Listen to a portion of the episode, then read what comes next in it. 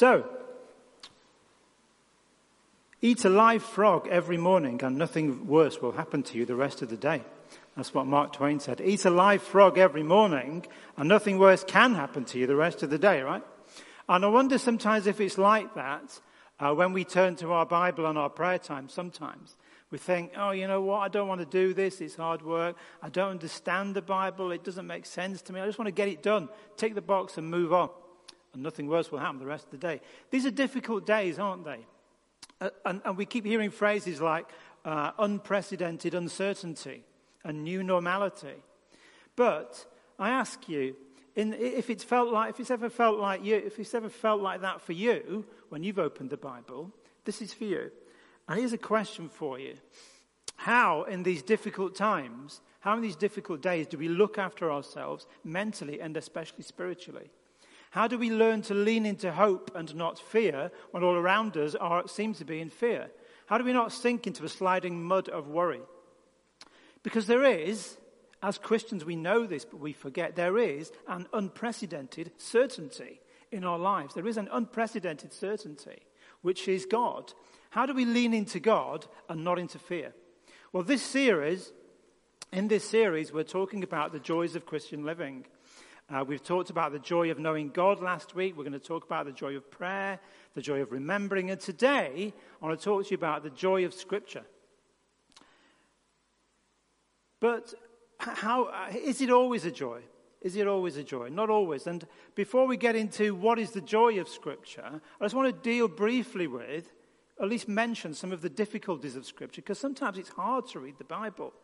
Um, sometimes we get stuck. We don't, don't understand what I'm reading, doesn't seem relevant to me. And I've here put a few articles on my website on the home page. It's called 7minutes.net. And I've put four articles up there today just for you. So the, there's things like questions we're afraid to ask about the Bible, because sometimes we do have questions. Why is this passage so violent? Did it really happen? There are questions. Why are there weird stories in the Bible? Because there are some very strange events in Scripture, and they don't seem to make sense sometimes. Other ways of coming to the Bible apart from simply reading it. So if you have any of those questions, take a look at that. But today, we're actually talking about the joy of Scripture. Today's topic what's the joy of reading the Bible, and how can I make it a joy? How can I uh, convince myself? How can I believe that this is God's joy for me? And how can I f- experience that joy?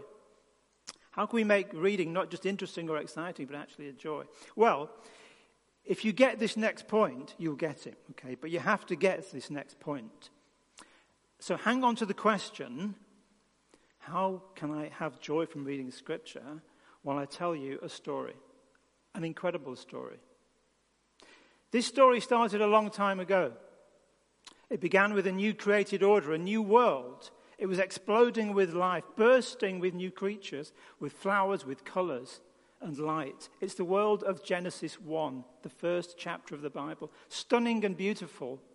But within a, within a few pages of that creation, the first murder has already taken place.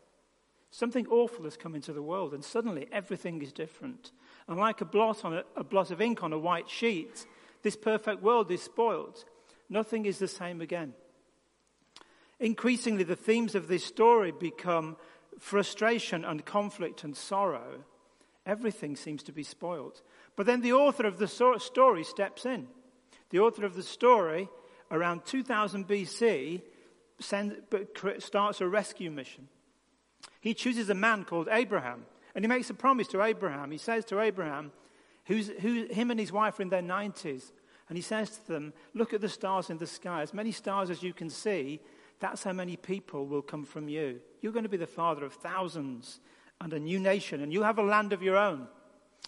Well, Abraham doesn't understand it, but the story continues. It moves on. There are many subplots and uh, twists and turns. After Abraham, there's Isaac, and then there's Jacob, until around 1500 BC, the nation of Israel, there are thousands of them now, just as God was said, but they're all enslaved in a country called Egypt under Pharaoh. But the author of the story, they cry, they cry out to him, and the author of the story hears their cries, and he promises to rescue them. And he does it through a man called Moses. And we read about it in the chapter called Exodus, the second chapter. And so the people escape from Pharaoh and escape from Egypt. So we've got ancient Israel now wandering through the deserts of the Middle East for decades until eventually God's, God brings them to a land of their own, just as he promised to Abraham. He takes them there under a man called Joshua. And they enter this land, and a kingdom of ancient Israel, the kingdom is established in this new land. It's ancient Israel with the author of the story at its center. It's ruled by people called judges, like Gideon and Samuel. And, sorry, Gideon and Samson. And despite a few bad apples, things go pretty well for ancient Israel. Things are going okay. So well that the nation, nation of Israel, confident and settled in their new country, in their new land, they start looking around. And they see the countries about them and they say, hey, all these other countries, they don't have judges. They all have kings and royalty and processions. So it seems to them to be a proper nation, to be a respected nation, you need a king. So then they say, to, they cry out, we need a king. Now the author of the story knows this is not going to turn out well. This is a bad idea. But the nation of Israel keeps crying out for a king. So in the chapter of this book called Samuel, Israel gets its first king. He's called Saul. And around uh, 15, uh, Saul is followed by David, uh, Israel's possibly greatest king. And around 1500 BC, Israel is thriving and prosperous. They're at an all time peak. They are the masters of their area. They defeat their enemies. They build community. They work, their, work the land. And they more or less worship God. But David is only a man. He makes mistakes, big mistakes. He commits adultery. He commits murder.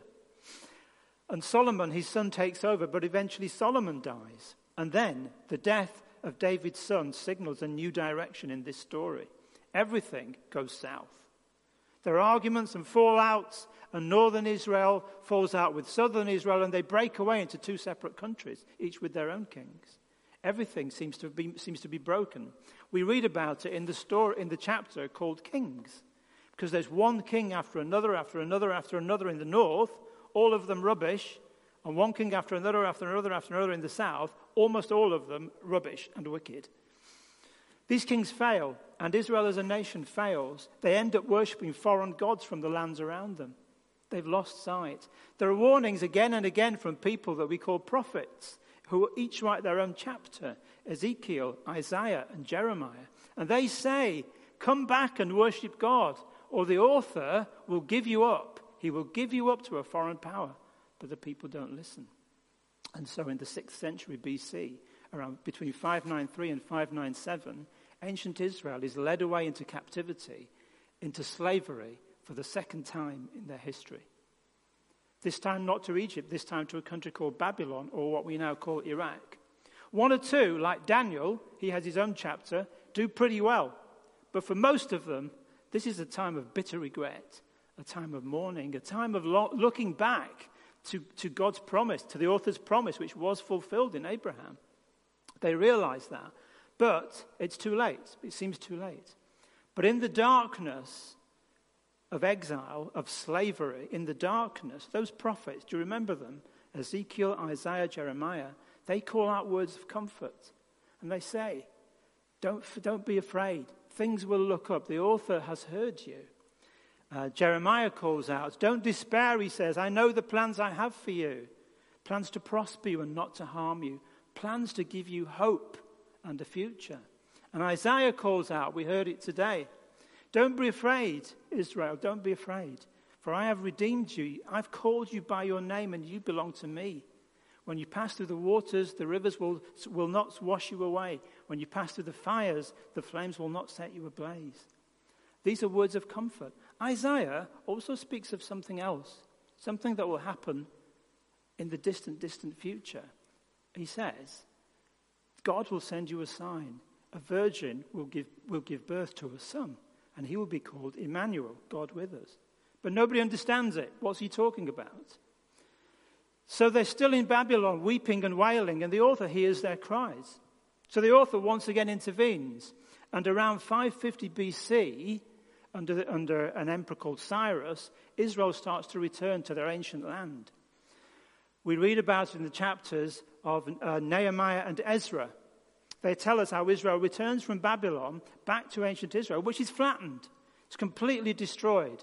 But they slowly start to rebuild the walls, they rebuild the temple, they rebuild the remnants of a nation. So around 400 BC, Israel is no longer proud and mighty. They are broken and they are paying homage to a foreign king, but they are a nation again.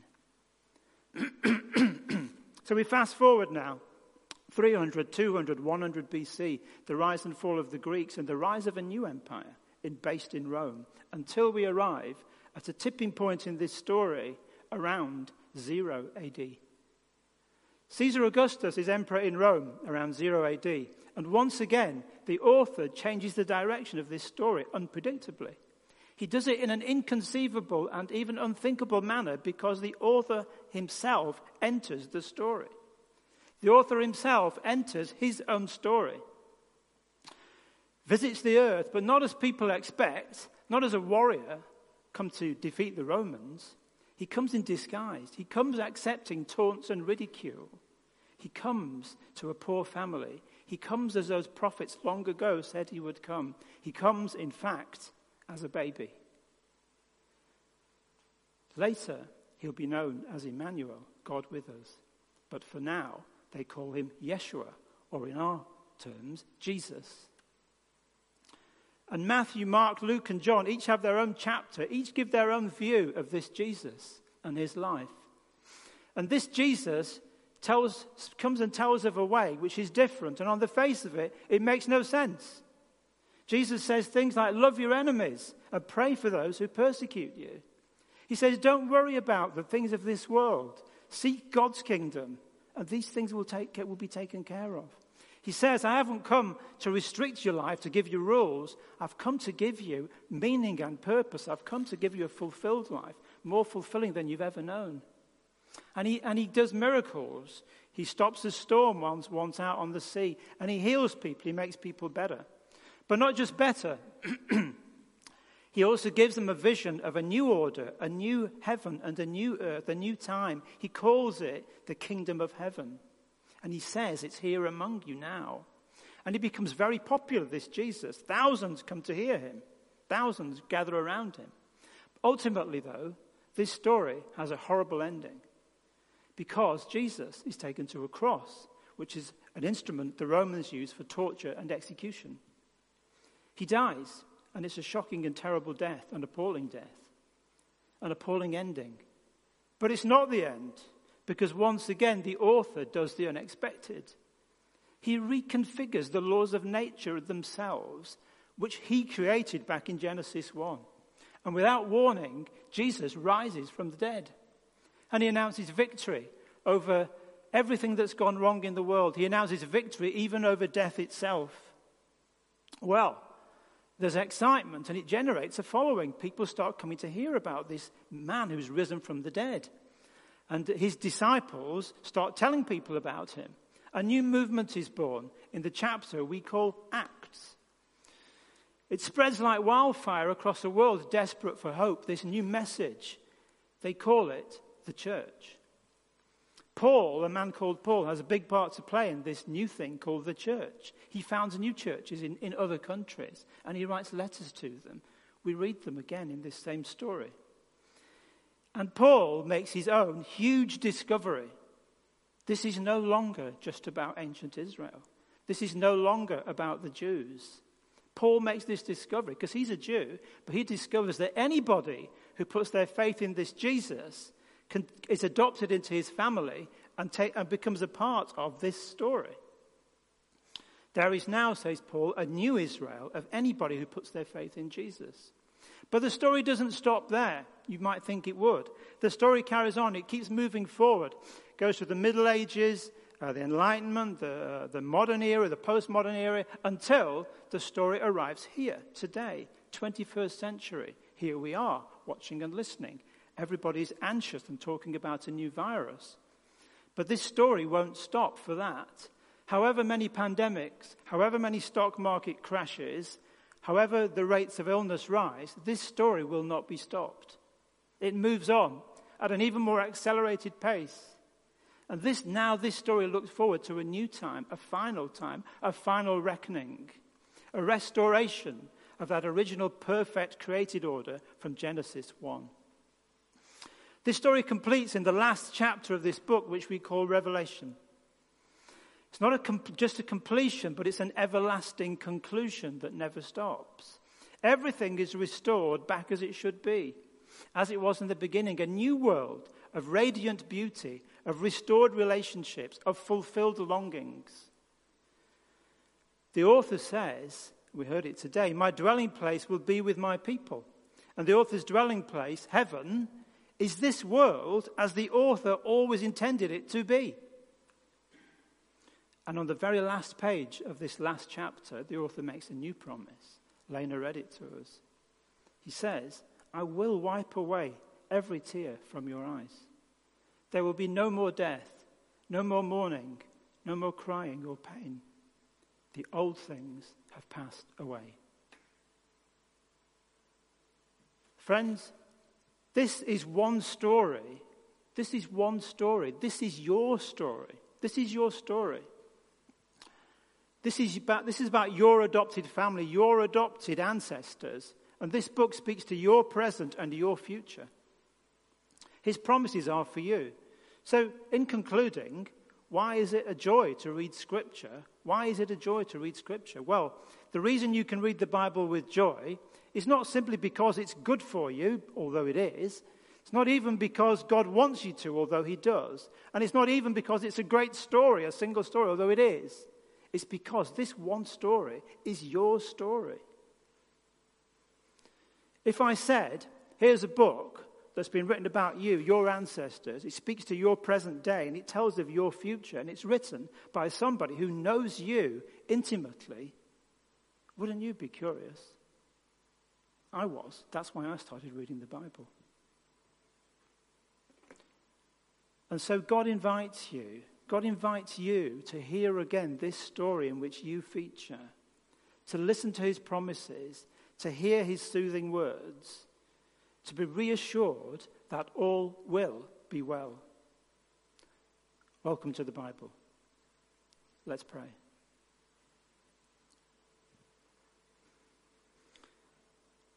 Heavenly Father, thank you, Lord, that your word is alive and active today. It is sharper than any two edged sword. Thank you that you've written it in this book, this book of love, a love story of you for us. Father, thank you for your great love for us, for your reassurance, for your compassions never fail. Thank you for this, your word today. Lord, home it to our hearts. Help us to take it home. Help us to take it in. Because in reading this, we can, we can know you, truly know you. In Jesus' name, amen. Amen. Just before Phil sings um, again, I've asked Will if I could just spend one or two minutes just telling you about something new, something new and exciting, which is starting in 2021. Our story. Our story is a reading of the Bible through the whole Bible. We're going to go through the Bible, all the big stories, all the big characters, and all the big events in one year. This is not the whole Bible in one year. Okay, if you do the whole Bible in one year, that's great, but that's really hard. This is just the big stories, the big characters, and the big events, a page a day. And we're asking you to join us. We're working out the readings, Jonathan and myself. We're going to launch it in January 2021, and we hope that the whole church reads with us. It's a little bit like, um, I, I, think of it like if you go on holiday to uh, an ancient site or to an art museum and you wander around on your own, well, that's okay, but you can get lost and you think, what am I doing here? What happened here? What's it got to do with anything? If you take a tour, the tour guide will say, We'll take you to the best paintings, the ones with the story, the ones that connect. And that's what we want to do. We want to do a guided tour, the big stories, the big characters, the big events in one year. We'd like to start in January, and we hope everyone will, will join us. Uh, if you're new to Scripture and you're thinking, I want to do something before that, try reading the Gospel of Matthew. The Gospel of Matthew is the first book in the New Testament towards the back of the Bible. Try reading that. And we hope that uh, in January you will all join us for what will be an exciting journey.